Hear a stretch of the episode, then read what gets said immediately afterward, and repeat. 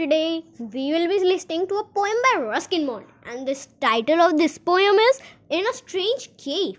Waiter, where's my soup? On its way, sir, loop the loop. Straight from our famous cooking pot. Here it comes, sir, piping hot. But waiter, wait!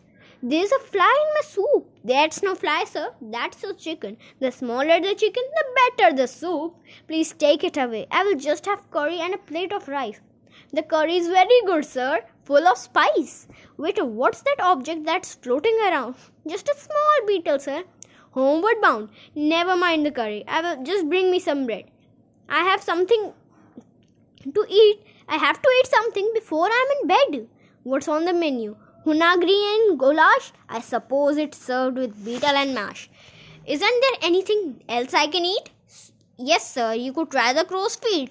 Highly recommended and good for teeth. All our best guests are most happily fed here. And where are they now? All happily dead, sire.